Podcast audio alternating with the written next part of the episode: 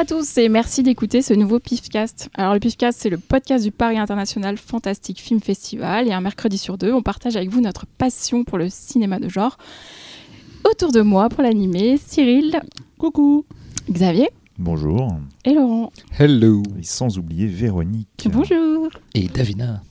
oh là là là là. Faut que j'imite une autre voix pour... euh, Bonjour. Aussi, il n'y a pas de Davina. hein. C'est pour ceux qui n'auraient pas compris, c'est un, voilà, une blague. Tout le monde avait compris je pense. Ok. Euh, alors, comme toujours dans cette émission, nous allons commencer par l'œil du pif, où nous parlerons du dernier euh, film ou autre que nous avons vu et qui nous, nous a marqué. Puis nous aborderons le dossier du jour. Alors là, préparez-vous à de la franche rigolade, puisque nous allons parler des comédies fantastiques. Prout. Et nous terminerons en musique avec Cyril. Je ne chanterai Qui pas. va faire de la musique donc euh. Euh, bon, allez, on commence par l'œil du pif. Allez, Xavier, à toi de commencer. Ah bah ça, ça tombe Pas très bien vu le film. Pas Netflix. Pas Netflix. Je ne parle pas que de Netflix, s'il te plaît. Même si, même si le film se trouve aussi sur Netflix. Ce n'est pas une prod Netflix, ça n'a rien à voir. hein. C'est juste que voilà, je suis. Voilà, bon, bref. Euh, moi, je vais vous parler donc d'un film espagnol qui s'appelle Pieles de Eduardo Casanova. PLS. non, pas PLS. Donc Pieles, alias euh, Les Pots, euh, est un film très particulier. Alors, en fait, vous- je vais éviter de vous donner trop de détails. Juste le, le- le- le- un des pitchs que j'ai trouvé, mais ma foi très bien, suffisamment pour euh, vous attirer, je pense. Donc, dans, dans une sorte de maison close, un homme se voit proposer de faire souffrir une gamine de 11 ans. Une fois dans la pièce, il découvre que celle-ci n'a pas Dieu. Alors, là, de tout de Dieu suite, ou vous êtes en train Dieu de Je sens penser. que Cyril est séduit, là. Non, non, mais là, elle là, n'a pas de Dieu, elle est, elle est athée ou elle n'a pas de Dieu, le, le- le- non, la elle- vision Elle n'a pas de neuil, si tu préfères. Et euh, en fait, ce postulat de base est vraiment très étrange. Euh, on a l'impression que c'est, on va arriver dans un truc glauquissime, euh, même si c'est un film sur la ferme à Alice, non un peu non? Pas du tout. Et du coup, le, le, le visuel est particulier. C'est l'image est très rose. euh, elle est très, euh, très, très John Waters euh, quelque part. Et en fait, au fur et à mesure, l'histoire avance dans des directions vraiment très étranges. Et on se rend compte qu'il s'agit en fait d'un film sur les gens différents, handicapés, difformes. Euh, Forme. on- ça parle vraiment de, de- de- des autres, ceux qui sont limite un peu en dehors de la société euh, à cause de ces différences physiques. Et le film est génial. Quoi. C'est Il y a Quelle histoire d'anus? Il y a une histoire d'anus, Ah, d'accord, Je ne effectivement. veux pas savoir. Et quelle époque c'est C'est de quelle année Alors, euh, le film a été fait en 2017. Euh, C'est un vieux film du coup. Alors, en fait, ce film, je ne le connaissais pas.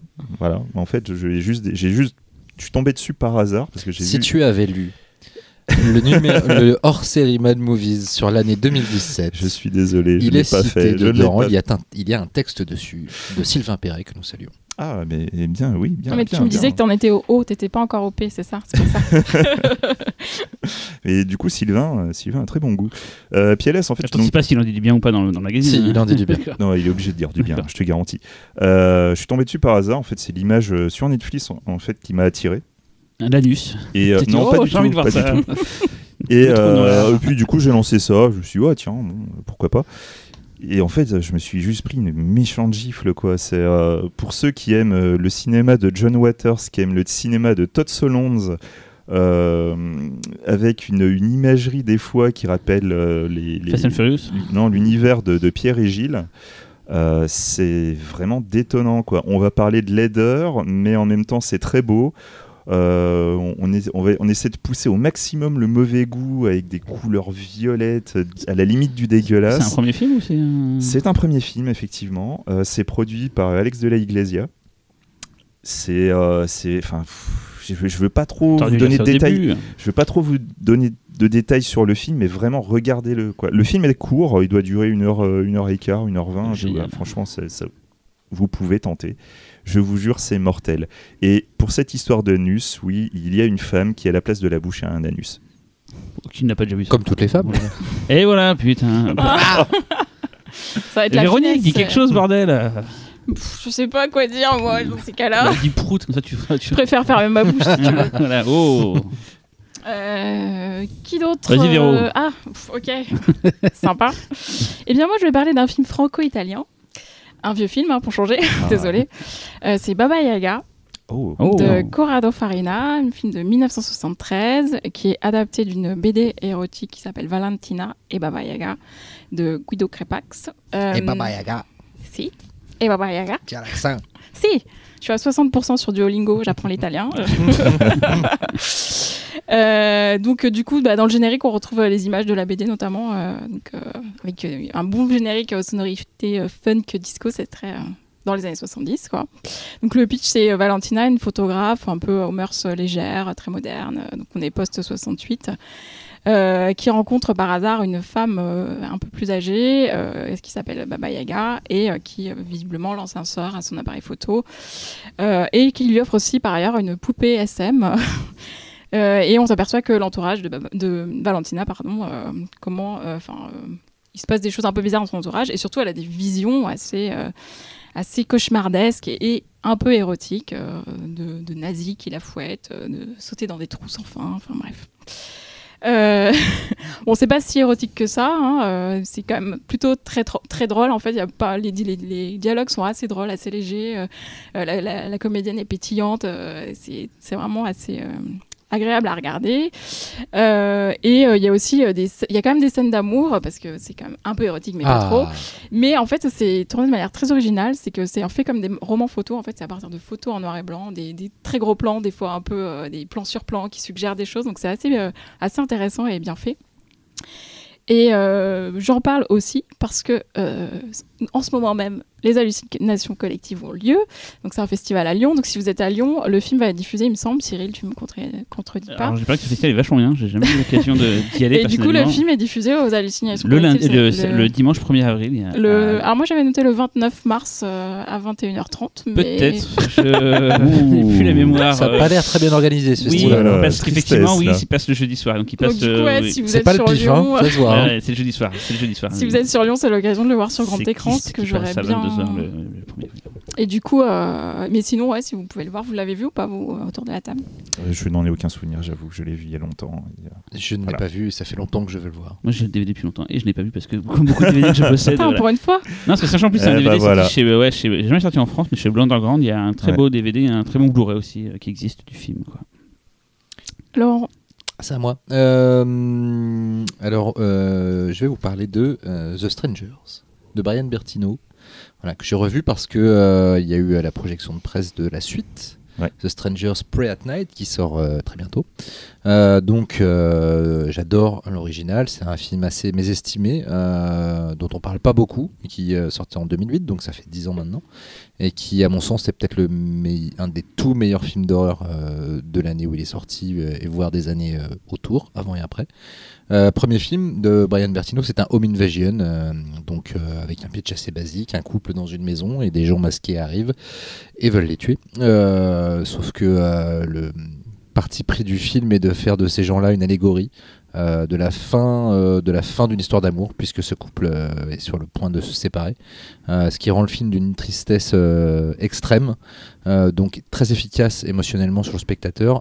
Le film n'est pas extrêmement horrifique et en revanche complètement euh, désespéré Euh, et euh, à ce titre extrêmement marquant avec euh, une très bonne interprétation de Scott Speedman qui est quand même pas le mec qui a brillé par la suite hein, parce qu'on l'a surtout connu pour euh, les Underworld et euh, Liv Tyler qui est excellente aussi dedans Euh, et euh, voilà euh, je peux pas en dire beaucoup plus parce que si vous l'avez pas vu, je voudrais euh, je voudrais pas spoiler la surprise du film qui a un déroulement pas très habituel pour le genre. Euh, et euh, en revanche, sa suite, euh, donc euh, que je viens de découvrir ce matin pour tout vous dire, change assez la donne. C'est, on est plus dans le slasher lambda, plutôt très bien fichu, mais on perd l'impact émotionnel. Euh, de l'original. euh, voilà, donc euh, si vous n'avez pas vu The Strangers avant de peut-être de découvrir sa suite, n'hésitez pas à voir celui-là. C'est vraiment un petit bijou. J'imagine que vous l'avez tous vu. Alors, Ouais. Moi j'ai une question, Ouais, c'est que j'ai vu l'abondance du 2, là, euh, je préparais la, la- la programmation d'hallucination collective, et je me suis dit c'est quoi là, le 1, j'avais jamais entendu parler de ce film là quoi. J'en ai parlé avec Fausto qui m'a dit mais c'est un truc euh, vraiment bien, qui a une petite oracule et tout, et c'est vrai que je suis passé complètement à côté du, du Stranger original. Tu dis c'est un des meilleurs films de 2008, mais n'oublie pas qu'en 2008 il y avait euh, All the Boys Love Mandy Lane. Ah ouais, je préfère The Strangers. euh, je trouve que All the Boys of Mandy Lane est assez Ah. surestimé. J'aime beaucoup, j'aime beaucoup le film, mais. euh, Boring. mais, voilà. tu l'as vu euh Alors, je l'ai vu assez récemment parce que justement, il y avait un, un focus sur le réalisateur Brian Bertino, dans son- Mad Movies de, janvier, je Ouais, crois. parce que son nouveau film euh, est sorti il y a peu de Exactement. chez nous, euh, The Monster. Et du coup, euh, j'ai eu envie de Ah, voir euh, The Strangers. C'est nul, The Monster. C'est pas nul, mais c'est moins bien. Ah, C'est pourri. hein. Et euh, j'ai vraiment pas aimé. The Strangers, euh, en fait, euh, je, enfin, je déteste Liv Tyler, comment elle joue. Je trouve Oh ça non. insupportable. Elle passe son temps à chialer, ça m'a gavé.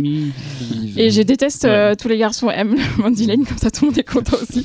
Donc voilà, deux films que je déteste. Bah, salut Non, moi, je, Ça va je suis désolé, j'ai tellement envie de prendre ta défense, mais j'avoue que The Strangers, je, je n'avais pas aimé. Alors moi, j'ai pas détesté, j'ai pas détesté, c'est juste que je l'ai vu, je fais ouais, il y a des trucs bien. T'as vraiment tout. dit ça? T'as fait ouais, bien. Mais franchement, en Non, 2008, il n'y avait effe- rien de mieux. Non mais effectivement, alors moi je fais partie du clan Mandy Lane, donc je suis désolé. Bon, je me casse. Allez, je prends le Mais- micro, je le jette comme ça. Ah, mais, autant, autant, euh, autant effectivement, euh, j'ai aimé la, la dimension sur euh, la vision du couple, Mhm. le parallèle avec la vision du couple, ça j'ai beaucoup aimé. Après la, la- la- la partie horreur, euh, enfin, ouais, horreur entre Oui. guillemets à proprement Entre parler, guillemets. euh, moins convaincu. Ça- au bout d'un moment, le, le- le petit jeu m'a fait chier. D'accord. Voilà, c'est tout, c'est juste ça. Et euh, juste pour rajouter sur la, la suite, j'étais juste étonné du, du- du gap temporel parce qu'en fait, mis fait, très longtemps à se lancer. voilà, ça fait très très longtemps qu'on entend parler d'une suite. Et, euh, et le, un jour, je suis tombé sur la bande-annonce. Je fais hein, quoi Quoi Mais c'était pas il y a. Ah si, c'était il y a 10 ans. Ouais. Bon, d'accord, si vous voulez. euh. Et pour la petite anecdote, euh, Marc Romanek euh, devait réaliser The Strangers euh, à la base. Ah, ça aurait été rigolo. C'est qui, c'est qui Un clipper. Réalisateur, euh, réalisateur de de- ah, Photo Obsession, Ouais. grand grand film, et aussi de Never Let Me Go. Ouais, c'est C'est ça. ça, ouais. très beau film Très beau aussi film de, sur, de SF. sur, euh, euh, De SF minimaliste. Voilà. Ah, avec euh, les organes, etc. C'est ouais. Les gens qui Ah sont oui, j'avais pour être décomplacés. Et si Ah. tu n'as jamais vu Photo Obsession avec. Si, euh, si, j'ai voilà vu, j'ai- aussi, j'aime. Et surtout, aussi. c'est un clipper qui a eu droit à un, un DVD qui s'appelle Work Off, où il y avait eu Gondry, Gunningham euh, et Spike Jones. Et il y a un, un DVD entièrement sur tous ses travaux de pub, clips et autres et tout. C'est un, un, un gars qui a beaucoup bossé euh, pour Madonna, je crois aussi, il me semble, pour Kylie Minogue. Enfin, il a fait des- voilà, pas mal de clips. euh, c'est un, voilà, c'est un gars assez connu, Marc Romanek. Bah, toi, Cyril, du coup. Eh bien, moi, je vais vous parler d'un film français, parce que je trouve qu'on n'en parle pas assez ici. Euh, On un a film, fait tout un podcast quand même. oui, bon, qui, qui a été très très décrié quand il est sorti, un film récent. Ah, Gaston Lagaffe, ouais. Ah, il n'est pas encore sorti. Merde. Spirou. Euh, un film qui, pour moi, le film le plus punk. Ah, J'aime bien faire des effets d'annonce comme ça. Punk C'est le sens de la fête. Attends- attendez Ah, la déception. là. le plus punk que j'ai vu depuis des années, surtout pour sa fin. Et quand je vais dire non, et ceux qui l'ont vu diront ouais, t'as raison, c'est vraiment ultra, ultra punk. C'est Jackie au royaume des filles. Ah, Ah, oui, oui. ok.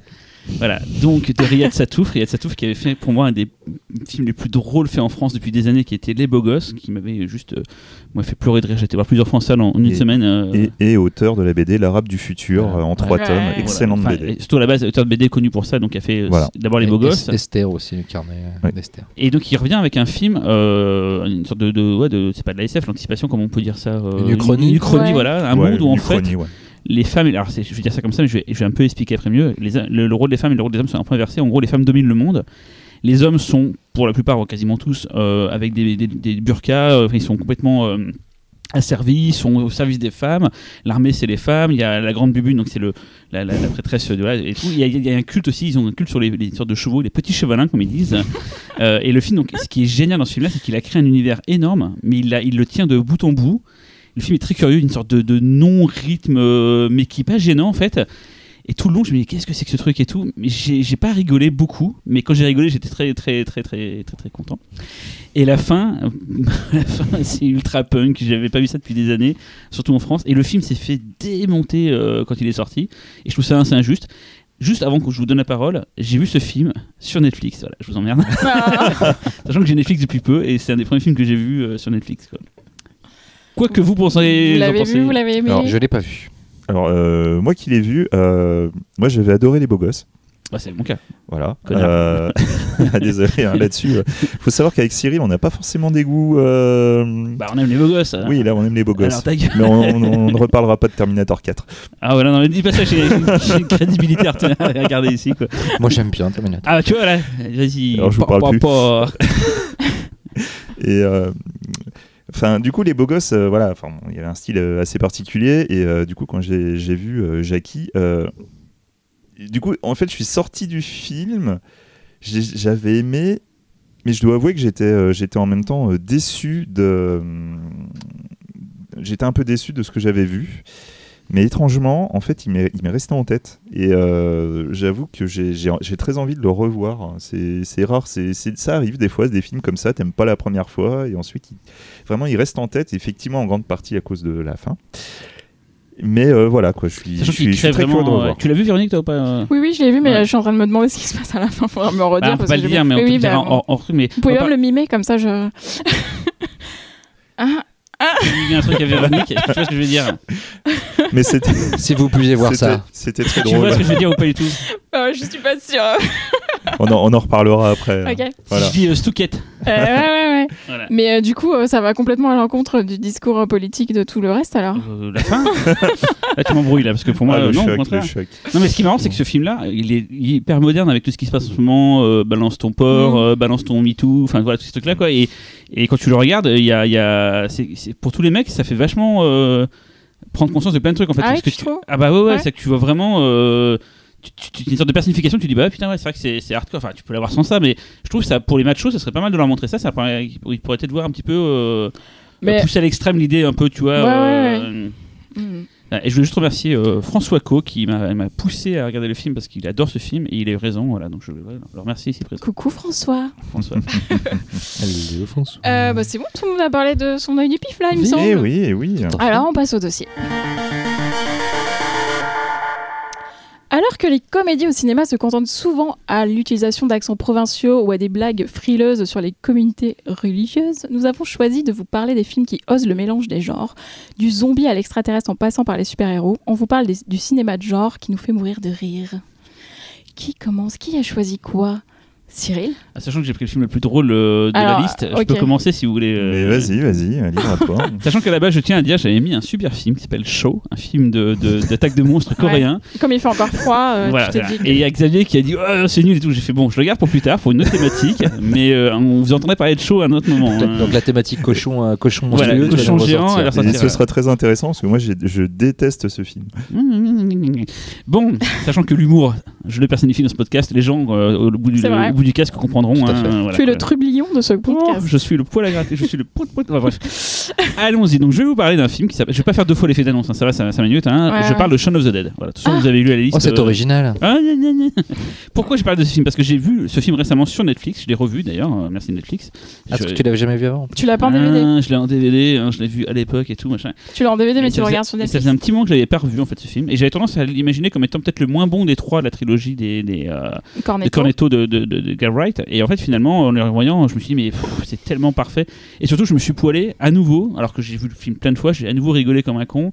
Sur plein de moments, je me suis dit, mais c'est vraiment euh, la quintessence de ce qu'on peut appeler l'humour et le fantastique euh, mixés tous ensemble. Parce que ce film est à la fois un vrai film fantastique, avec des séquences euh, vraiment dures, même très très gore par moments, mais c'est aussi une comédie hyper rodée, c'est-à-dire qu'il y a des, des, mécaniques de, de rire qui sont pas juste par les dialogues, des fois c'est juste des situations, des, répétitions, des... et ça fait marcher beaucoup l'int- enfin, le, le- la, la curiosité du spectateur de se dire tiens, j'avais jamais eu... Et encore cette fois-ci, en voyant le film peut-être pour la troisième, quatrième fois, j'ai découvert des trucs sur des synchronisations dans le montage et tout que j'avais pas forcément fait gaffe avant. euh. Peut-être avant, pour ceux qui ne connaissent pas Ah le oui. film. C'est fait par qui? Voilà. Ça parle de quoi? Alors, très très bien alors, il a raison. Il dit-. Ouais, non mais il a raison. Alors, Non, mais à un moment Un donné. petit coup de euh, pression Donc c'est le premier long métrage d'un réalisateur qui s'appelle Edgar Wright, qui était surtout connu par le passé pour avoir fait une série télé qui s'appelle Space. Il avait aussi, aussi des clips, mais c'est surtout cette série télé.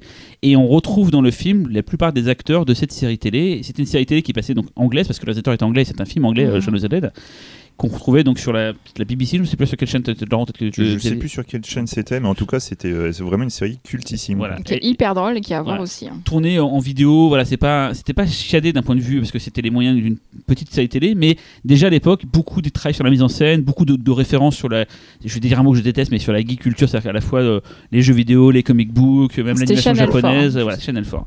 Et du coup, c'était une série passionnante et on attendait beaucoup donc ce premier long métrage de, de Wright et donc c'est l'histoire de Sean en fait qui est euh, Un mouton. que dire après ça? Après j'ai osé dire avant que c'était j'étais l'humour alors qu'en fait Cependant, Sean le mouton, le film est excellent. Tout à fait. Ça, Attention, je- pas de digression. Je ne suis pas d'accord sur vous, parce que Sean Mouton, c'était un des plus mauvais Hardman, mais on en reparlera une autre fois. Donc, Sean, en fait, Sean a une relation avec sa nana. Il, euh, sa nana lui reproche beaucoup, en fait, de ne pas être assez euh, présent pour, lui- pour elle, de laisser passer d'abord plutôt les potes et plutôt avoir des. Enfin, elle a une sorte de, de routine avec lui qui commence à l'ennuyer et tout. Elle lui met plus ou moins l'ultimatum de. Quand même, euh, là, c'est notre anniversaire de, de- de- Je crois que ça fait genre 5 ans ou 6 ans qu'ils sont ensemble, sais pas la date exacte, mais organise quelque chose et tout. Et tout en essayant de sauver son couple, d'être euh, bien avec son, beau-père qui l'accepte pas. Enfin, il se passe plein de choses dans la vie de Sean, et en même temps, la ville de Londres est attaquée par des zombies, en fait. Euh, et ce qui est marrant, c'est que tout ça, la progression de l'attaque des zombies, se fait parallèlement avec notre histoire qu'on suit. Et elle est faite de façon assez diluée, c'est ça qui est rigolo, c'est qu'en fait, on voit les premières prémices de la, contamination zombie, mais c'est quelque chose de très discret. On voit des gens tousser dans la rue au loin. Un- quand je dis c'est la quintessence de l'humour et du fantastique, c'est que c'est tellement étroitement mêlé, c'est tellement euh, imbriqué parfaitement qu'il n'y a pas, c'est pas rajouté, euh, genre, euh, c'est pas on rajoute des bruits de paix sur un- une histoire déjà faite et tout. C'est vraiment, voilà, je trouve que c'est, un film magnifique d'un point de vue de, il est émouvant par moments, il est très très très drôle, il est extrêmement maîtrisé. C'est la musique, elle est démente. Enfin, voilà, je, n'en jetez plus. Queen, quoi.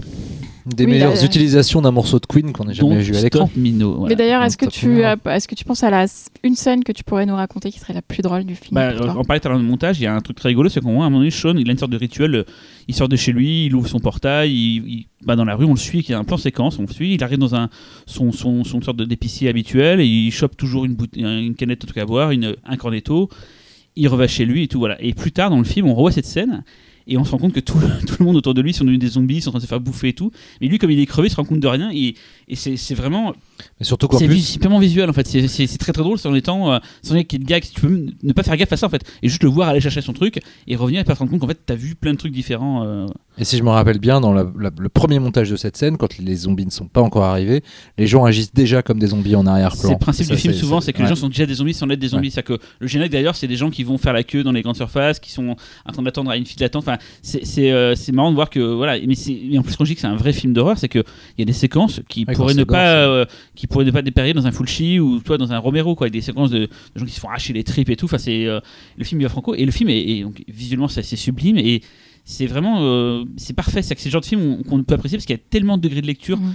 et qu'on reprend plaisir à voir plein de fois parce que et tu veux dire Et de détails aussi. De détails, voilà. dans les et moi j'ai encore vu des choses là j'ai- je me suis fait gaffe tiens, c'est tel figurant en fait on le voit tout le long et il suit tout le film et tout d'ailleurs tous les monstres qu'on voit enfin tous les zombies qu'on voit à la fin dans la séquence de fin c'est des gens qu'on a vu plein plein de fois dans tout le film et tout et qu'on et voilà il y a une séquence qui est dingue aussi tu ils croisent en fait à un moment donné euh, un autre groupe de survivants et je trouve que c'est des gens de séries télé anglaises très connues qui ont des rôles dans Oui. ces séries télé anglaises genre il y a The Office il y a euh, Little Britain. Il y a il y a, il y a- il y a, euh, merde euh, euh, Y a pas The IT Crown aussi non, il y a. League of Gentlemen et tout. Ouais. et là, et c'est- et c'est- Ouais, bref, non, je t'ai plus. J'adore ce film. mais Je pense que c'est le cas de tout le monde ici, à moins que. euh, Non, c'est de la merde.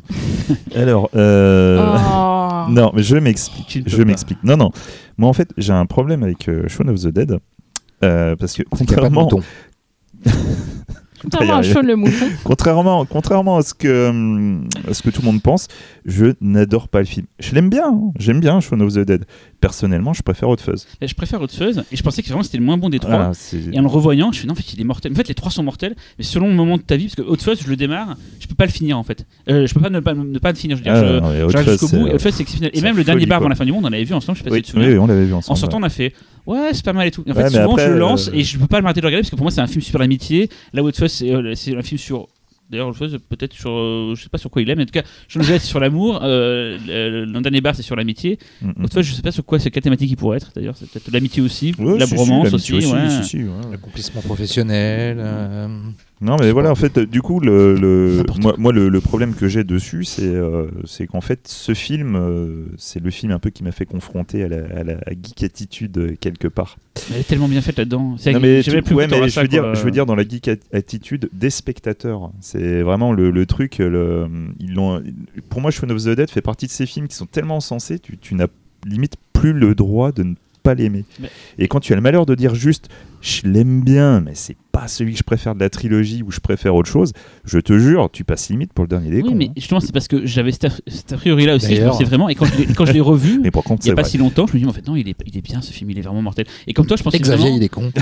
Comme toi, je pensais vraiment, je me dis, ouais, bon, ça se trouve, je l'ai peut-être sur. un- Tu sais, des fois, tu revois des films, tu, Ouais, te dis, bien Ah oui, bon, oui, non, mais Et je l'ai revu, je fais non, non, non, il, il est, il, est, il, est, il est dément ce film. Il Mm. est vraiment dément quoi. Moi, je trouve qu'il y a une vraie énergie en fait, et, enfin, qui est le, dont, le, dont le summum est cette scène avec euh, la musique de Queen.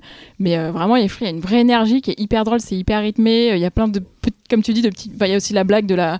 Un truc qui me fait rire dans ce film, c'est quand il veut passer une palissade, qui, s- Oui. qui se la pète un peu et que la palissade s'écroule. en Et il fait, refait le gag d'ailleurs dans, chacun dans- des films. dans chacun des Outfuzz, trois euh, films. celui-là, Et, il- après, c'est très drôle, le dernier bar. Oui, mais il c'était d'abord de- dans Sean, donc Sean c'est plus drôle. mais de toute manière, en matière de rythme, enfin, c'est peut-être c'est là, là qu'Edgar Wright est, est le- est- est vraiment un réalisateur extraordinaire, au-delà des univers, des références geeks, etc. euh, parce que toutes ne viennent pas de lui, comme il écrit pas mal avec, euh, avec des compères. En revanche, euh, la science du montage chez lui, elle est démente. Euh, Baby Driver, à ce titre, euh, son dernier film en date, est hallucinant. Non, En matière I'm de agree montage. to disagree. Ah, peut-être au montage, mais le film est vraiment Non, en matière de déceptif. Moi, j'aime j'aime bien, je, je, trouve pas le film euh, fou. Son premier Mais, euh, euh, mauvais pas. Mais je me suis plutôt bien éclaté et le montage est barge. Avec le montage de la scène de générique au début, laisse tomber, Je de te dire, c'est toi la scène de générique au début. Ça, je veux- Euh, mais en revanche, juste sur Shaun of the Dead, je ne suis pas d'accord. La musique de Batman par Prince, elle est bien. Ah oui, Je suis pas d'accord. Vu le film pour. Voilà, c'est vrai. c'est vrai. Ouais, c'est vrai. Euh, bah tiens, puisque tu n'es pas d'accord, à toi de parler. Ah, c'est Xavier qui est pas d'accord. mais il est d'accord avec rien, Xavier, ça compte pas. Mais si, mais ça m'arrive d'être d'accord. Il est d'accord avec Netflix. Moi j'ai dit Laurent, c'est Laurent. Allez. oh, bah dis donc, hein. Laurent, c'est Laurent. La maîtresse. Ok, madame. Euh, donc je vais au tableau et tout. Voilà. Alors aujourd'hui, je vais vous parler euh, de Gremlins 2, The New Batch, hein, de, Chef-d'œuvre. film de 1990 de Joe Dante. Euh, pourquoi ça me fait rire? Bah parce que euh, tout le but du film est une, une entreprise de, de massacre euh, de, de Hollywood, de- des années 90. euh, euh, de la marchandisation, de la culture, de voilà. Donc, euh, je vous remets un petit peu le contexte. Donc, Gremlins, vous connaissez tous. hein, c'est euh, peut-être le film en blanc emblématique avec euh, avec E.T. euh, de, des années 80. Donc, euh, petites créatures euh, mignonnes qui deviennent petites créatures méchantes et qui mettent le bazar dans une petite ville, réalisé par Joe Dante, produit par Steven Spielberg. Euh, puis ce Écrit deuxième film Columbus. écrit par Chris Columbus, tout comme d'ailleurs cette suite. Euh, euh, et euh, ce deuxième film qui tarde à venir, euh, qui arrive, je ne sais plus, je crois que c'est 8 ans quasiment après Ouais, c'est un l'original. truc comme ça, ouais, c'est c'est Euh, énorme. Euh, parce que Joe Dante, tout bêtement, avait refusé euh, de faire la suite. euh, après le succès du premier film, Warner lui avait dit euh, fais la suite tout de suite. même 2-3 C'est carrément. 6 ans. hein, Et lui, après. 6 ans Ouais. Merci, Véro. Et, euh, et Joe Dante n'avait pas envie d'enchaîner. entre temps, Warner avait toute euh, possibilité d'offrir ça à un autre réalisateur. Ils ont essayé de monter plusieurs, euh, plusieurs euh, versions de cette suite, notamment une avec euh, les Gremlins euh, dans l'espace. Et, euh, et finalement, ça n'a jamais décollé. Ça Et, s'appelle euh, Critters. voilà. Et quand, euh, et, quand, euh, et quand Jean Dante est revenu un petit peu à la table de négociation, il a dit Ok, je le fais, mais je fais ce que je veux. Juste, vous me lâchez la grappe, je fais ce que je veux. Et ils ont dit Ok. Et, et, et bien, leur- bien ou mal leur en a pris, puisque on arrive avec peut-être le- la comédie euh, américaine la plus anarchique des années 90, en tout cas issue d'un studio, euh, ou avec cette fois donc les Gremlins qui envahissent euh, la, la- la tour euh, Clamp et non pas Trump Mhm. de, de New York. Donc, en effet, il y a un personnage qui est une parodie de Donald Trump, alors qui est une parodie plutôt gentillette, parce que le film, forcément, n'avait pas prévu toutes ces choses merveilleuses que nous vivons actuellement. Enfin, nous, hein, en tout cas nos amis américains. Et, euh, et donc, voilà, cette tour est la, est la propriété d'une espèce de milliardaire allumé euh, qui, à la fois, est- euh, dévore euh, tout New York euh, par, euh, l'argent, puisque d'ailleurs, le film commence par euh, la petite boutique euh, d'antiquités chinoises euh, euh, où, euh, où, euh, comment il s'appelle Gizmo, ce petit con là, euh, et euh, vit euh, depuis euh, la fin du, du premier film. Euh, et en fait, elle est rachetée par euh, Clamp euh, à la mort du, du vieux monsieur chinois qui tenait la boutique.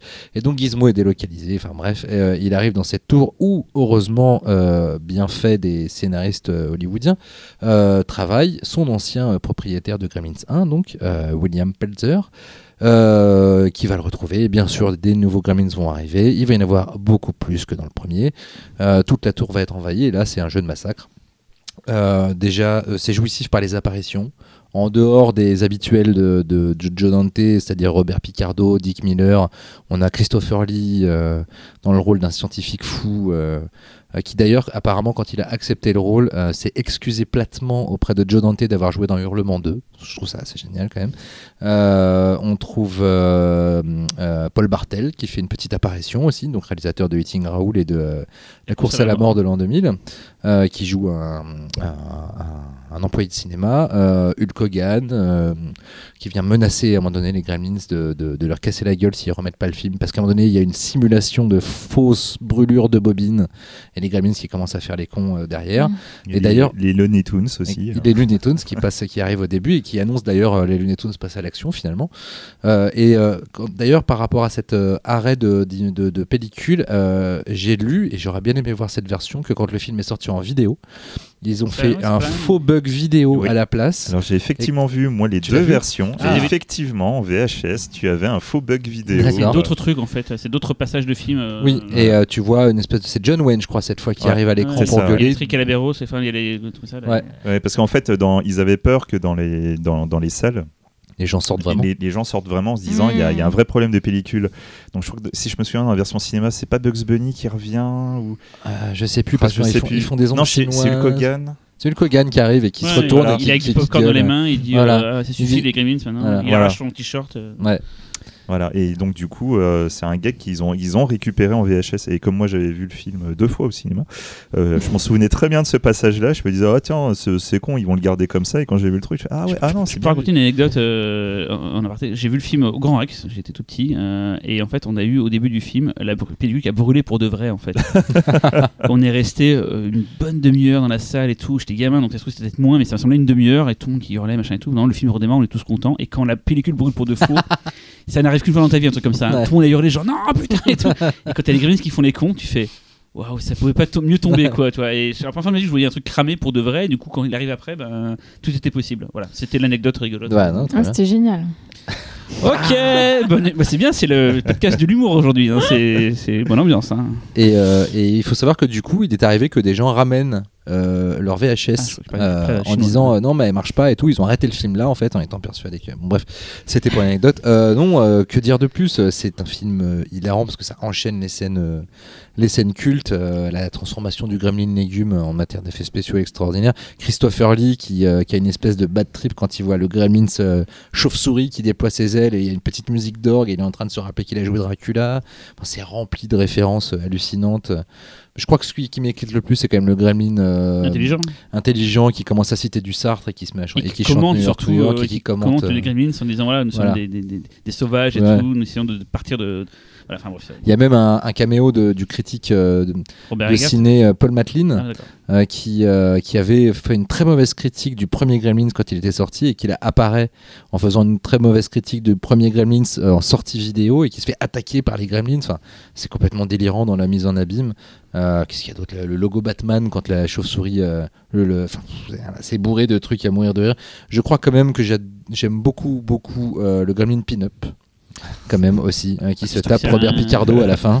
Qui reste jusqu'au bout. ouais. Ça, fait, ça me fait beaucoup Robert rire. Picardo, qui est un acteur qu'on trouve très souvent. euh, Bah chez oui, c'est un des euh, avec, Dick, Miller, voilà, euh, et qui sont tous les deux dans le film. Et ça, c'est Euh, c'est comme quand Bugs Bunny se déguise en fille. Ça me, Ah, ça me fait des voilà. Ça me fait des trucs. ça le titille. Et il y a aussi une scène géniale, c'est quand ils refont la scène de la cuisine, de l'attaque de la cuisine Ouais. du premier film. Ouais. Sauf que là, c'est durant une émission télé culinaire tournée dans la tour, et que là, c'est les gremlins. d'ailleurs. Eh oui, oui, et c'est que là, c'est les gremlins qui utilisent le micro-ondes pour faire chier tout le monde, alors que c'était, voilà, c'est juste un plaisir non-stop. euh, C'est très méchant, euh, en même temps très drôle. Euh, on a perdu, on perd la magie Amblin. En revanche, Balek. Euh, Franchement, C'est Balek. c'est peut-être moins tout public. Oui, d'ailleurs, ça a été un des premiers films PG-13. Ça a été un des, un des premiers films qui a aidé à définir euh, ce qu'on pouvait accepter ou pas, alors que le premier était PG. Euh, donc, euh, si vous ne connaissez pas PG, c'est euh, Parental Guidance, c'est-à-dire il faut que les parents soient là. PG-13, c'est c'est interdit aux moins de 13 ans non accompagnés par les parents. Euh, donc, euh, donc il y, a- il y a une petite gradation dans, le, dans la violence. D'ailleurs, parfois c'est gentiment gore quand les gremlins crèvent. euh, il y en a notamment un qui passe à travers un, un truc pour détruire les documents. Je ne sais plus comment Un ça s'appelle ouais. un shredder voilà et bah, c'est- bien gore ça rappelle la scène de la cuisine de l'original déjà qui était quand même assez traumatisante d'ailleurs c'est Joe Dante qui raconte que quand le premier film était au cinéma il, était, il attendait dans le lobby pendant une projection, il y a la scène de la cuisine, et là il y a une maman qui sort avec sa gamine en hurlant, on dit mais on peut pas, pas montrer des films comme ça, c'est interdit et tout. La gamine voulait dit maman laisse-moi, je veux retourner voir le film. et il y a cette scène dans Gremlins 2 où, euh, où euh, je ne sais plus qu'est-ce qui est en train de passer à l'écran dans la salle de cinéma où Hulk Hogan va s'énerver, et il y a une mère qui sort en disant non on peut pas montrer des films comme ça et tout. Enfin, voilà, c'est bourré de trucs. euh. C'est voilà, c'est un film euh, trésor où à chaque fois qu'on le regarde on découvre des trucs, c'est absolument génial. Euh, justement, justement. Moi, moi euh, Gremlins 2, euh, ça, ça, par contre, ça va faire rire beaucoup de monde, je pense. Euh, J'aimerais vous dire que dans les pierres angulaires euh, qui ont forgé ma cinématographie, il y a euh, des films Stalker, très sérieux. euh, du Il y a tout- Tarkovsky. il y a tout y a tout Netflix aussi. Voilà, voilà. Euh, et ben non, malheureusement, dans ma cinéphilie, euh, je dois avouer que Gremlins 2 a une part vraiment importante. Euh, quand j'étais gamin, forcément, j'avais eu Gremlins et j'avais fissuré devant Gremlins. J'avais adoré, surkiffé ces films. Enfin, je l'avais vu, je sais pas combien de fois. Quand Gremlins 2 est sorti, forcément, je devais le voir au cinéma. Et j'ai- je suis sorti très déçu. Oh. Mais non, mais en fait, c'est la. Je crois que c'est vraiment la première fois où je me suis retrouvé confronté à un film que je crevais d'envie de voir. J'avais une attente monstre dessus, et c'est là mon problème. J'avais une attente. Ouais. J'a- J'attendais un type de film et que je n'ai pas eu. Ça m'a fait pareil sur Beethoven 2. ouais, J'étais très déçu en sortant. euh. Et du coup, euh, je suis sorti de la salle, j'ai en, en étant déçu, mais ce que j'avais vu m'avait quand même bien vrillé le crâne, quoi. C'est- Il y, avait quelque chose, il y avait vraiment quelque chose. Et du coup, j'ai eu une seule envie, c'est retourner le voir. J'y suis retourné genre deux ou trois jours après, en me disant, mais je crois que je suis peut-être passé à Déjà, à côté, l'époque, quoi. t'étais boulimique des films. Tu, en tu voyais plusieurs films à la fois. euh. Euh, oui, en fait, j'ai commencé vraiment très tôt Ouais, les, ça, les ouais. films. euh, mais bon, j'expliquerai un jour. Et, euh, et du coup, je, je suis retourné voir le film. Et alors là, par contre, ça a été, j'ai complètement fissuré. C'est- là vraiment où j'ai pris pleinement conscience de tout l'aspect méta du film, Ouais. Qui est mais qui est dingue, mais qui est complètement dingue quoi. À ce niveau-là, c'était génial. J'avais pas encore vu, euh, j'avais pas encore vu euh, les Dracula, par exemple. Je savais que Christopher Lee euh, avait joué Dracula, donc je, je, je cernais un peu la référence. C'est à cause de Gremlins 2 que j'ai commencé à regarder les Dracula de Christopher Lee. Et c'est à cause du coup de Gremlins 2 indirectement que je me suis mis à la Hammer. Et je peux vous dire, je suis vraiment ultra fan de la Hammer. Il y a plein de trucs comme ça derrière. Je, me suis rendu compte que les références et tout. Et euh, même juste au niveau de la conception, de la réflexion autour d'un film, Gremlins 2 m'a vraiment beaucoup apporté. L'aspect méta m'a vraiment, comme je m'en suis rendu compte finalement assez tôt, j'ai vraiment commencé à décortiquer le film en le revoyant. Et c'est, enfin, le film m'a vraiment apporté beaucoup de choses, quoi. Bon, ok, c'est Gremlins 2, mais je suis désolé, euh, voilà, on le Oh. choisit pas. hein. Moi, je trouve que c'est un chef-d'œuvre. Mais vraiment, hein. Et c'est mon préféré de Jodin. Souvent, je me dis, ah bon, t'aimes- tu préfères ça à Inner Space, à euh, Matinée ou voilà. Moi, Vraiment, c'est mon préféré. Et j'étais super fier quand il est venu à la cinémathèque. Jodin, il a dit euh, qu'en gros, c'était son film préféré de sa filmographie. J'ai fait, yes. J'étais super content. Et moi, je trouve que c'est un film chaos. C'est le chaos Complètement. impersonnifié. C'est destruction totale. C'est euh, enfin, on se permet tout. Et l'idée des des- du, du- du labo d'expérimentation permet de faire des trucs de fou. Des, des- des- ils se disent on peut tout faire en fait. Ça devient comme un cartoon, on peut vraiment tout faire. Et sais, on- Jordan a toujours voulu euh, plus ou moins aller vers le cartoon. En fait, Oui. Euh, c'est- il l'a- d'ailleurs il l'a fait plus tard, mais il est fan de Chuck Jones. C'est vrai, c'est un truc qui, lui tient à cœur. Et ce film-là, c'est un cartoon live. Il, mais vraiment, je, je trouve que c'est euh, c'est exceptionnel quoi. C'est un film euh, fou fou fou qui explose. En fait, le premier Gremlins, ça, je vais faire peut-être des, Attention. en les revoyant, en fait, c'est pas tant le chaos que ça. En fait, finalement, à part la séquence dans le bar qui est vaguement chaos et le cinéma, on se fait un peu chier. Il y a- il y a, en fait, il y a trois grosses scènes dans Gremlins. Scène de la cuisine, quand même. Il y a vraiment trois grosses scènes dans Gremlins de, de, de, de- de destruction dans la ville. En fait, on s'imagine Mhm. que c'est le, la- les Gremlins prennent la position de la ville, mais finalement, c'est trois grosses scènes. Ah oui. Et en fait, il se passe pas grand chose. Mais, mais ça, c'est quand tu vois avec des yeux d'adulte, quand t'es gamin, euh, t'as l'impression que c'est le- la folie, Mhm. quoi. Alors que le 2, à partir du moment où ça démarre, ça n'arrête Le jamais. 2, c'est la scène du cinéma du 1, mais pendant quasiment tout le film. Quoi. Et avec toujours plein d'idées, plein Ah d'idées, plein d'idées. Quand tu dis tout à l'heure, tu parlais de Broadway, à la fin, ils font quand même carrément une sorte de show à la Broadway. Ah ouais, Ah, New York, euh, New York, New York, New York. J'ai pleuré de rire. Il est, enfin, ce film est ouf. Véronique, euh, Eh bien, euh, je l'ai pas revu depuis longtemps. Et là, je suis en train de me dire, mais en fait, je me souviens de rien du tout. Quoi, pour raconter des trucs, je suis là, non, je me souviens que du 1, du 1, du 1, du 1.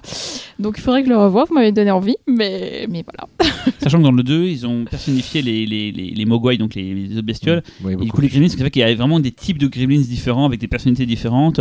Ils ont des looks différents d'ailleurs et tout. Alors et celui qui, pète, qui, est- qui est- qui est- qui a complètement vrillé avec Ouais. les yeux qui lui est et. Gizmo se fait martyriser Oui. tout le long. C'est fait, clair. Il se fait torturer Mais et ça, après, ça me et après du coup ça devient une sorte de vétéran qui a, ouais, qui a a souffert et tout. Parce et- qu'il adorait, parce qu'il adorait Rambo. Il, adore, il adore Rambo 2 au, dé- au début du film, il regarde Rambo 2 et du coup après quand il décide de plus se laisser faire, il met son petit bandeau Ouais. sur la tête. et fabrique puis- un arc avec un trombone et tout. Mais- ça, surtout, Pour survivre à la guerre, il faut que, devenir la que guerre. comme il, ça le saoulait en fait tout le culte autour de Gremlins, il voulait vraiment Faire Gizmo, chier les ouais. fans de Gremlins, sans regarder ton Gizmo, tu le kiffes, Ouais. et ben il va s'en prendre plein la tronche. Bon, on est d'accord qu'on le déteste, Gizmo. De Ah, il est. Non. Enfin, Il Moi, est j'avais la mignon. peluche, Il est euh, mignon, mais il est un peu, un peu transparent. J'ai dormi avec lui. Dans Gremlins 2, les vrais héros, c'est les Gremlins, alors que dans Ouais. le 1, c'est pas le cas. Quoi. Dans, dans le 2, c'est vraiment eux les personnages principaux. Quoi. Quand, euh, quand le méchant euh, à la crête attrape, le, attrape Gizmo dans le 2, il dit tout le temps Gizmo caca. Ah, ça, je m'en souviens. Et justement, euh, de ce que disait Cyril, c'est que les, les critiques qui avaient adoré le premier Gremlins ont défoncé le deuxième. Par contre, tous ceux qui n'avaient pas été convaincus par le premier, ils ont encensé le numéro 2. C'est euh, vraiment des antithèses, quoi. Véro? Eh bien, moi, j'ai choisi un film des super-héros, ou plutôt de super-zéro. Euh, c'est Mystery Man. Je pense que vous avez tous détesté, je suis sûre. Non Ah, moi, j'adore, moi, bon. j'adore. Ah, bon, Ah, moi, j'aime je me beaucoup, suis hein. dit, je vais me faire. Et je trouve ça très très très drôle. hein. Euh, donc c'est un film de 1999 euh, réalisé par Kinka Usher qui a absolument rien fait d'autre, qui est un publicitaire plutôt. a C'était priori, prometteur à euh, l'époque, on pensait qu'il allait faire plein de trucs. Ouais. et- Mais en fait ça a été un vrai échec commercial le film. Donc euh, je crois qu'il y a d'après Wikipédia il y a eu 14 000 entrées en France, hein, ce qui est quand même euh, pathétique si c'est vrai. Euh, et donc oui voilà, je fais partie des gens euh, qui, qui, qui aiment beaucoup ce film. Je le trouve très drôle, donc je suis contente de savoir que vous aussi. Euh, faut- donc je l'ai revu pour préparer ce podcast parce que j'ai le DVD chez moi et je me suis rendu compte qu'il y avait Ah ouais, une c'est à ce point-là. oui, oui, il y a une baseline sur mon DVD. Il y a écrit Ce ne sont pas des héros ordinaires. Et là, je me suis dit, oh, ils se sont donné du mal. Et après, ils proposent un résumé dans lequel ils utilisent le mot folding. Voilà, je voulais dire ça. Donc, du coup, et de quoi ça parle Euh, C'est dans une ville qui s'appelle Champion City. Donc, bien sûr, c'est alors c'est adapté d'un comics, hein, juste pour dire deux mots avant. C'est adapté d'un comics qui était euh, publié chez Dark Comics et qui donc euh, utilisait, qui mettait en scène des super-héros de seconde zone, qui n'ont pas des super-pouvoirs assez prestigieux pour vraiment être des super-héros de première classe. Et donc, dans le film, donc ça se passe à Champion City, qui est une sorte de Gotham City, mais on va dire. Euh, Il y a un super-héros qui s'appelle Captain Amazing, donc en, VF Captain Admirable. euh, interprété par l'excellent Greg Kinnear, que j'adore, euh, qu'on ne voit plus malheureusement, mais qui est un très bon acteur. Et en fait, il a vaincu tous les super vilains de la ville parce qu'il est super fort. Et en fait, c'est un problème puisque il s'était fait un business de sponsoring. donc sur son costume, il avait plein de sponsors publicitaires. Et comme tous les sauvetages qu'il fait sont filmés à la fin en disant oui, formidable, Captain Amazing et tout. On voyait ses sponsors. Ça lui a de l'argent. Sauf qu'il n'y a plus assez de méchants. Enfin, il n'y a plus du tout de méchants. Il les a tous arrêtés. Et euh, donc, il, décide de faire échapper un super vilain qui s'appelle Casanova Frankenstein, meilleur nom de vilain ever. Et sauf que en fait, il se fait prendre à son propre piège et il se fait kidnapper par euh, Casanova Frankenstein. C'est là qu'interviennent un groupe de super-héros euh, de seconde zone. Donc, il y a Roy, Monsieur Furieux, qui est joué par Ben Stiller, qui était encore potable à l'époque. Petite remarque gratuite. Il y a le Fakir Bleu, qui est joué par Hank Azaria, William H. Macy, qui joue la pelle. Donc, un mec. Alors, le Fakir Bleu manie des fourchettes. euh, donc, voilà, très bien, de l'argenterie, des fourchettes et des mère. cuillères. Tu, peux- tu pourras me laisser expliquer euh, le pouvoir de l'homme invisible? Tout à fait, mais j'adore. Parce que, parce que ce pouvoir, c'est le best pouvoir. C'est le meilleur ever. pouvoir. Donc le fakir bleu utilise des fourchettes et des, et des cuillères, mais pas des couteaux, parce que ce serait beaucoup trop dangereux, n'est-ce pas? Donc le euh, Monsieur Furieux, juste pour dire, son super pouvoir, c'est qu'il peut vraiment s'énerver très fort. Ouais. Je Mais sens la colère voilà. monter. Euh, la pelle utilise une pelle, euh, et il y a le spleen, euh, donc qui va rentrer un peu plus tard dans la bande, mais euh, qui veut dire son super pouvoir au spleen, donc il fait euh, des flatulences, voilà. Mais des paix ciblées, attention. Et euh, ils ont, ils recrutent ensuite donc l'invisible. Voilà, l'homme invisible, donc qui est invisible quand personne ne le regarde. Et c'est hyper, c'est hyper poétique comme idée quand Ah même. c'est vraiment très beau. quoi. J'adore. Et, euh, et en fait, euh, pour, pour, sauver, pour sauver le, la ville, ils font aussi un recrutement de, de super-héros et ils, ils trouvent une autre super-héroïne qui s'appelle la boule Ah oui, il y en a pas et euh, qui a une boule de billard, euh, de bowling qui est euh, possédée par l'esprit de son père qui est tué par, Et tué par le, des le mafieux. passage où ils, ils recrutent des, des super-héros, on en voit plein différents, genre le ça, mec avec alors, les grippins et tout. Il y a le gaufrier, il y a ouais. le pencilman qui est joué par Doug Jones d'ailleurs. Et en plus, dans cette scène, on entend Smash Mouth All Star, donc euh, c'est un peu le- l'emblème de toutes les comédies des années 90. Mais après, cette chanson a été complètement rincée par Shrek euh, ouais. deux ans après. Donc, euh, et d'ailleurs, petit encart musique, on avait parlé dans Repomen d'un morceau de Moloko. Il y a aussi un morceau de Moloko dans Mystery Man. Elle est partout. Ce qui est un gage de, bon, de bonne qualité. Et c'est Indigo, c'est ma chanson préférée. Voilà. Moi aussi, j'ai des anecdotes pas intéressantes. Oh, j'y crois pas, putain. Dites-nous en mais- commentaire si jamais vous trouvez que c'est pas intéressant ce qu'on raconte. hein. Juste Cyril, pas moi. Voilà. Euh, donc du coup, ce que j'aime bien dans ce film, c'est qu'en fait, c'est pas une parodie à la scary movie euh, qui se moque en fait des, des, des poncifs du genre, mais c'est vraiment un vrai film de super-héros. Et euh, il y a des vrais personnages. Et ce qui est hyper drôle quand même dans le film, c'est l'écriture et les comédiens, parce que comme ils le disent sur ma jaquette de DVD, c'est tous les meilleurs comiques de l'époque qui sont, bon alors, comiques américains, parce qu'il y en a plein qu'on connaissait pas en France et qui sont jamais arrivés jusqu'à nous, hein, je pense. Mais, mais en tout cas, oui, là, c'est c'est vraiment des, des gens qui, euh, qui, qui incarnent des personnages, qui sont drôles, qui portent des, des dialogues et il se passe pas forcément grand chose. Alors, il y a quelques scènes d'action avec euh, des mecs déguisés en discoman et tout, donc c'est assez drôle. C'est génial ça. Il leur dit mais c'est quoi vos pouvoirs? C'est juste d'avoir des flingues, c'est nul quoi. Et le mec a juste des flingues et Ouais, il mais c'est vos pouvoirs, c'est juste d'avoir des flingues, c'est nul. Et j'ai trouvé ça, ce passage-là c'est génial en fait. Ouais. Euh, sauf qu'en fait, ils ont des flingues quand même. voilà. Et, euh, et du coup, je vais juste vous raconter ma scène préférée du film. Vas-y. C'est tout au début, c'est à peu près à 9 minutes du début pour ceux qui ont pas envie de précis. Très précis. En fait, il y a Captain Amazing qui est dans, qui est dans sa limousine, mais qui vient de faire un faux sauvetage d'une maison de retraite avec des faux méchants parce qu'il fallait quand même qu'il montre un peu ses sponsors, mais il est pas content parce qu'il justement il vient d'apprendre qu'il a perdu euh, un sponsor, donc il est là avec son publiciste à savoir ce qu'est-ce qu'il peut faire et tout. Donc euh, le publiciste lui dit mais, mais tu as tu as arrêté tous les super méchants, qu'est-ce qu'on peut bien faire Euh, Tu es trop fort, donc euh, voilà c'est une bonne nouvelle, mais en fait euh, c'est chiant quoi. Et donc il dit mais et trompe la mort. Et là, il lui dit trompe la mort est mort. et il, lui- sort tous les trucs, il fait euh, perd la sentence, condamné à perpète. et en fait, il lui sort tous les super-héros comme ça. Et au final, il lui dit et Casanova Frankenstein. Et donc, il dit euh, il est enfermé dans un asile de fous. Et là, il dit ah, voilà un super vilain. Casanova Frankenstein. Et là, il essaie de l'imiter, de faire ah, il a un regard. Il essaie d'imiter son regard. Donc, sa visuel, excusez-moi, c'est pas très. Voilà. Et il fait ah non, j'arrive pas à le faire.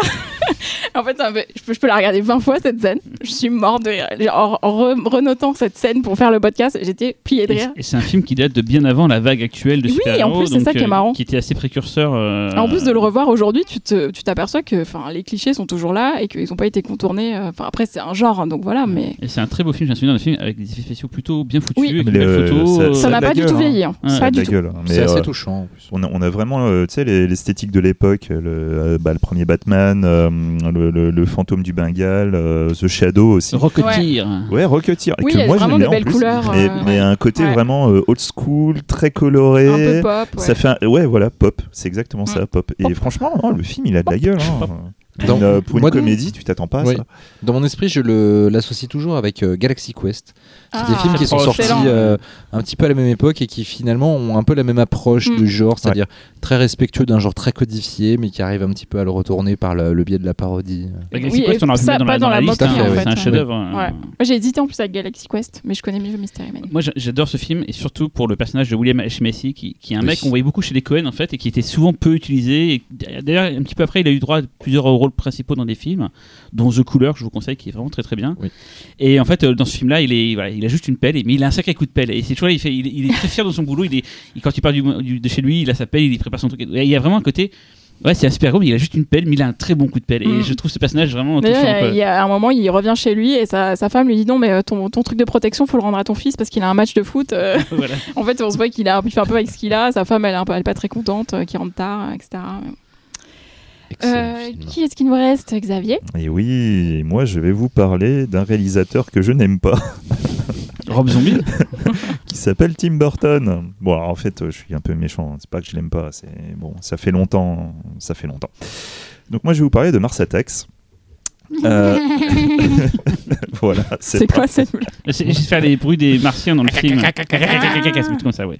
Donc euh, Mars Attacks, euh, qui est donc un film basé sur un jeu de cartes à collectionner des années 60 et euh, qui avait des, visuels euh, vraiment magnifiques. Enfin, si vous avez l'occasion de voir les cartes en question, euh, franchement, c'est vraiment super chouette. Et donc, il s'agit de- de- d'extraterrestres avec une très grosse tête. On peut voir le cerveau qui, sont, qui viennent pour envahir la Terre. Donc là-dessus, Tim Burton va créer un film qui va être un hommage au film de SF des années 50. Personnellement, c'est un de ses meilleurs films. Donc, en fait, c'est très simple. Un jour, euh, on voit des, soucoupes qui vont arriver vers la Terre. Évidemment, euh, la population terrienne euh, n'est pas, euh, encore au, courant, mais euh, les politiciens, l'armée euh, commencent à avoir les informations, se demandent quoi faire vis-à-vis de, cette arrivée de Martiens, avec des avis très divergents, et euh, finalement vont décider de- d'entrer en contact euh, avec ces Martiens. Là-dessus, ils vont commencer à mettre euh, en place euh, leur arrivée dans une scène absolument magnifique que j'adore, qui est sûrement une de mes préférées, où euh, nous avons toute une bande de pacifistes qui vont arriver pour être témoins de l'arrivée des extraterrestres. Et c'est beau, c'est touchant. On essaie de, traduire via une petite machine les, les paroles, les paroles des extraterrestres qui vont, qui viennent en paix. Et du coup, comme ce passage est retransmis à la télé, tout le monde est en train de faire oh, les extraterrestres, oh, avec un petit air un peu, un peu condescendant, c'est mignon quoi. Et, euh, et là, à ce moment-là, euh, quelqu'un va lancer une colombe dans les airs, et la colombe est absolument magnifique. L'extraterrestre chef- en chef va voir cette colombe et va la désinguer au laser, et ensuite massacrer absolument tout le monde. On est d'accord que je, je trouve que c'est un film qui fait écho pas mal à, à Gremlins 2. C'est un jeu Ouais. de massacre constant. C'est un jeu de massacre euh, constant. Quoi. Pour moi, en fait, euh, je sens que quelqu'un n'est peut-être pas. Non, non, non, non, c'est juste la comparaison de Gremlins 2, je trouve complètement. euh, Non, je rigole. je vais chercher. Enfin, pour moi, en fait, euh, Je rigole, Laurent. Non, mais il n'y a pas de problème. pour moi, Mars Attack, c'est euh, bon. Déjà, c'est c'est le film le plus méchant de, de Tim Burton. hein. C'est euh, Qui n'est pas le réalisateur le plus méchant du monde. hein. qui est pas le réalisateur le plus méchant du monde. Sauf que là, on a affaire à la fois à une satire, une critique sociale, euh, une critique euh, de la guerre du Golfe.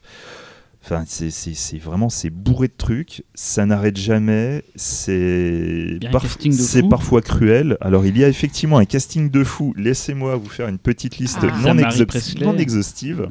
Mettez J'ai- demi-lune. Alors, Jack Nicholson, Glenn Close, Annette Bening, Pierce Brosnan, Danny DeVito, Martin Short, l'excellent Martin Short, Sarah Jessica Parker, Michael J. Fox, Rod Steiger dans un rôle absolument mortel, Tom Jones qui a les meilleures scènes du Ah film, oui. Lucas Haas, Nathalie Portman, Lisa Marie, à l'époque elle était encore avec euh, Monsieur Burton, Pam Grier, la meilleure, voilà, what else? Jack Black, dans un petit rôle, il était tout Il jeune, Pas connu à l'époque, ouais. Il, il est esvelte. il est pas. Oula. Christina Applegate pour un petit rôle aussi, Ah. et Ah. Et la cerise sur le gâteau, un petit caméo de Barbet Schroeder en Ah. président de la France. Ah. Donc il avait fait Batman euh, le défi. Ensuite, il a sorti Ed Wood, qui est juste génial. Ah, bon, moi, c'est qui mon préféré Qui n'a pas vraiment fonctionné. Et à la sortie d'Ed Wood, il tape sur Mars Attacks. Et là, pour moi, c'est voilà, c'est c'est le trio de tête de toute après, sa quoi, filmographie. Après, c'est Sleepy Après, Hollow. après Hollow, ouais. Sleepy Hollow. de la fin après. Quoi. Et après Sleepy Hollow, bah, Planète tu- des Planète singes. des singes et la suite. Quoi. Ouais, non, euh, il y a eu Sweeney Todd qui est Ah, quand même non, excellent. Non, Les chansons de Sweeney Todd sont supportables, mais le film en lui-même. Moi, je, je Ah, supporte pas Sweeney c'est- Todd. C'est plus du- c'est plus du derge, comme on dit chez les Ah. jeunes. Donc voilà quoi, le Sleepy Hollow c'est euh, 99, c'était son dernier bon film à mes yeux. C'était Bon, son- bah, voilà quoi. C'est film de transition, c'est-à-dire qu'il était ni bien ni nul, mais c'était pas aussi nul que ce qu'il y avait Voilà, après, et pas aussi bien que ce qu'il y avait avant. Ouais. C'est ça. Parce que Mais quand même, Beetlejuice, tu mets pas dans ton top. euh, Ouais, mais il est avant, il est très bien, mais Il il, est avant il est trois. euh, Il est avant les trois. Et voilà. Edouard Moi, c'est en Prems. alors Edouard, euh, il, est- il sera en cinquième uniquement parce que celui-là je trouve qu'il a trop vieilli. C'est, euh, j'ai Ouais, il fait mal. un peu esthétique de publicité maintenant. Ouais, que- c'est ça, quoi. Parce que la publicité a été trop pompée Bah, sur. ouais. euh, Moi, j'ai, du, mal à le revoir en fait, euh, Mars Attacks. Quoi. C'est juste Non. ça. Ouais, Non, ouais, pardon, euh, Mais tu dis n'importe quoi, on peut Mais tu oui, mais- Mars Attack pendant 5 minutes et tu nous défonces après. Le... Faut arrêter la cocaïne. Enfin euh. bon, bref, quoi qu'il en soit, euh, Mars Attacks, limite pour moi, c'est son meilleur film. C'est, Non. euh, Ah, qui qui Non, n'est pas non. d'accord Non, est-ce euh, que c'est le plus drôle? Ah ouais, mais oui, bah de toute façon, c'est Ah. plus drôle, oui, ça. Oui, ça, c'est plus drôle. Bon, sans Beetlejuice, c'est drôle. bah Ouais. ouais, c'est plus drôle. Non, mais t'as as des scènes, t'as des scènes de fou quoi. Quand, quand ils vont trouver la, la manière de tuer les extraterrestres, la Ouais. scène elle Ouais. est dingue. Juste la- l'attaque dans la ville, où à un moment t'as les extraterrestres qui sont en train de désinguer des gens, puis il y en a un qui a juste un petit haut-parleur dans les bras qui fait Nous sommes venus en paix, Ah nous oui, sommes en paix, nous venus en paix. Moi, je, je l'ai vu euh, uniquement en salle à l'époque. Jamais depuis, j'avais bien aimé. Mais j'ai jamais eu envie de le revoir, c'est marrant comme film. C'est un film. euh, Eh bien, c'est très exactement pour cette raison-là que j'ai voulu en parler. Parce qu'en fait, la- oublié ce film. en à fait, la base, euh, moi, le, le premier film dont j'avais envie de parler, c'était SOS Fantôme. Voilà, que j'adore. Pourquoi tu l'as pas fait? C'est pas drôle que- en fait. Oh, tu te Eh, calmes, toi, toi. eh, hein. Voilà. Et du Attention. coup, Mars Attacks. c'est Comment très- vous parlez à Véro quoi Non, mais là, des fois, il faut un peu la cadrer, quoi. Parce que là, euh, Non, mais j'aime bien en plus. donc, euh. pas de touche à Ghostbusters. Voilà. Mais Mars Attacks, Je vais me euh, des fois j'ai l'impression que c'est c'est limite le canard boiteux de la filmographie de Tim Burton. Parce qu'en fait, on n'y pense jamais à ce fait. C'est ça, tout le monde l'oublie. Tout le monde l'oublie. il, Et, est bien en plus, il est bien. Oui. euh, Moi j'ai une séquence qui, bizarre, que je garde en mémoire, c'est des vaches qui se mettent à, à- qui sont en feu Non, et qui courent à toute vitesse. Chevaux, cette ouais. Non mais ça c'est une scène de dingue. J'avais- hurlé film- de rire à l'époque au cinéma quand commence, j'ai vu t'as- ça. T'as un fermier qui, qui, qui passe en tracteur et qui voit un fermier, sûrement un fermier, enfin en tout cas un voisin qui est asiatique, qui commence à lui sortir ouais tiens c'est le nouvel an chinois et tout, euh, ça sent bon. Et forcément l'asiatique lui sort hein quoi mais de quoi tu parles? On fait pas la cuisine, c'est pas le nouvel an chinois et tout. Et puis ils entendent un bruit au loin, ils comprennent pas trop, le sol commence à trembler, la famille de l'asiatique commence à sortir euh, inquiet. Et au loin, on voit une sorte de lueur rouge qui devient jaune, qui grossit. En fait, on se rend compte que c'est tout un troupeau de vaches enflammées qui passent devant la maison. J'ai souvenir d'un fou rire devant ça. quoi. C'est un truc de C'était l'anecdote de merde C'est- pour faire plaisir à Véro. hein. Merci. Moi, je me rappelle aussi qu'à l'époque où le film est sorti, c'était euh, l'autre Independence Day, l'autre film sur Mars. Ah, c'est vrai. C'est ça. ouais, proche. C'est ouais. ça, c'est sorti à peu Sur près en même temps. invasion, Et, euh, et ouais. ce qu'il y a de, de très marrant, c'est qu'en fait, ils ont, ils ont déjà beaucoup de points communs, y compris dans les scènes, et en fait encore plus en réalité, puisque à l'époque, le scénario qu'ils avaient écrit était quand même euh, avait déjà plus d'éléments, y compris genre une, une, une destruction de la Maison Blanche qui n'a pas été tournée parce que ça coûtait trop cher. Mhm. Il y a plein de plans comme ça qu'ils ont, ils- qu'ils ont refusé parce que voilà, ils n'avaient pas assez de budget pour ça. Et en fait, ces plans-là, et- en fait, on, on les retrouve dans Independence Day. Mais c'est un hasard total. hein. Tout le monde est d'accord pour dire euh, non, Moi, je suis pas d'accord. c'est jamais côtoyé, rien. c'est- Mhm. C'est un hasard. En tout cas, En même c'est temps, c'est la base, hein, C'est- détruire la maison blanche. Moi, je trouve ça un peu moins drôle qu'Independence Day, en tout cas. c'est différent. Moi j'aime bien le film, mais euh, et je trouve très, enfin comme vous dites, c'est hyper fou. Enfin, il se passe trop, trop de trucs hyper fous et tout. Mais en fait, je trouve que le, la fin et la manière de tuer les les, les les extraterrestres, en fait, ça m'a un peu gavé. Et j'aime pas toute la fin. Je trouve ça vraiment dégoulinant de bons sentiments en fait. Ah non, mais c'est oh non, c'est ultime. quoi. Tom Jones, Tom Jones Forever. euh, Après, j'adore Tom Jones. Mais C'est, euh, assez, je pense que c'est assez fait exprès euh, le, le sentimentalisme de la fin, euh, Ouais. parce que ça rejoint justement un petit peu toutes les, les- toutes les- tous les happy end des, des films de Mhm. SF des années 50 qui étaient très euh, tournons-nous vers l'avenir, mais euh, hey, ayons quand même Mhm. un peu peur de nos voisins rouges ou ce genre de truc, tu vois. Mais, euh, mais euh, je pense que c'est assez fait exprès. Mais moi aussi, la première fois que j'ai vu le film, la fin. Après tout le délire qui avait suivi, Ouais. qui, qui avait précédé, il y avait un côté un petit peu. euh, Mais ça, ça vient aussi de, de- des films catastrophes. hein, tout le, Oui. tu, tu sens qu'il y a une vraie volonté de retrouver le- l'esthétique des films catastrophes des années 70 avec une brochette d'acteurs euh, de, Oui. de- complètement. de liste A qui vont se faire désinguer en grande partie, ce qui fait que du coup tu ne sais jamais qui va mourir euh, ou qui va survivre. Et c'est vrai que généralement ce genre de film ça finit toujours par un euh, plus jamais une- Mm. un problème comme ça, plus jamais une erreur humaine pareille. euh, Les humains sont trop cruels, pourquoi toujours l'argent J'avais aussi beaucoup aimé le fait que le, ceux qui survivent et les héros de la fin sont euh, un, un Indien d'Amérique, euh, enfin voilà, Ouais. que des laissés pour compte, euh, et que tous, les, tous ceux qui représentent l'intelligentsia, les scientifiques, les intellectuels, ça, les ouais. hommes politiques se font tous désinguer comme Et des les bâtards. animateurs télé. Voilà. Ouais, et là, le, et le petit détail à la fin, mais ça c'est juste pour faire plaisir à Laurent, parce qu'aujourd'hui, précisément, j'ai envie de te faire plaisir. Ah oui, fais-moi plaisir. Mars Attacks a au- aussi été édité en jeu de plateau Oui, il y a tout pas longtemps. Et le jeu est très Je sympathique. c'est quoi, c'est comme la bonne paye ou, euh, ou toi, tu connais rien, Laurent. Moi, j'ai Ouais, passé l'âge de jouer à ça, hein, c'est tout. T'as juste passé, l'âge de jouer tout Bon, court. on est fait. quand même d'accord, des quatre films, c'était quand même le mien le plus drôle, hein, quand même. euh. Euh, moi, je dis drôle, donc. euh, Ah, voilà. Voilà. euh, non, j'ai noté que vous vous êtes poilé, que vous avez fissuré et que c'était du plaisir non-stop. euh, C'est euh, Xavier, voilà. c'est Xavier qui fissure. Hein, il fissure beaucoup, euh, euh, Xavier. Xavier. il fissure du boulot, mais. Attention, hein, il y c'est a des pommades hein, très pour ça si c'est très visuel, c'est tout. Fissure anal. Oh, Voilà. Oh. on fera ça. Jamais.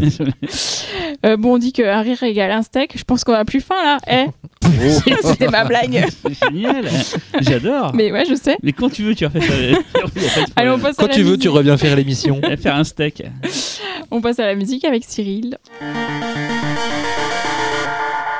Alors, de quoi tu nous parles aujourd'hui, Cyril? Eh bien, c'est pour une fois, je vais faire un raccord avec un des films qui a été cité dans cette émission. Ah, enfin. Ah, Pas enfin. trop tôt, ouais. Ah, moi Et un à Laurent, effectivement, je vais vous parler de Gremlins 2. Ça fait un petit moment que je voulais vous parler de Jerry Goldsmith parce que c'est quand même un des plus grands. Malheureusement, il, est décédé, donc on ne peut plus entendre de ses compositions maintenant. Mais ça a été un des plus grands compositeurs. euh, ciné- on pense toujours à John Williams, mais pour moi, c'est vraiment Goldsmith, c'est l'un des plus grands compositeurs de musique euh, de tous les temps. Citer toute son œuvre serait trop importante, mais juste pour information, voilà, Alien, c'est lui par exemple.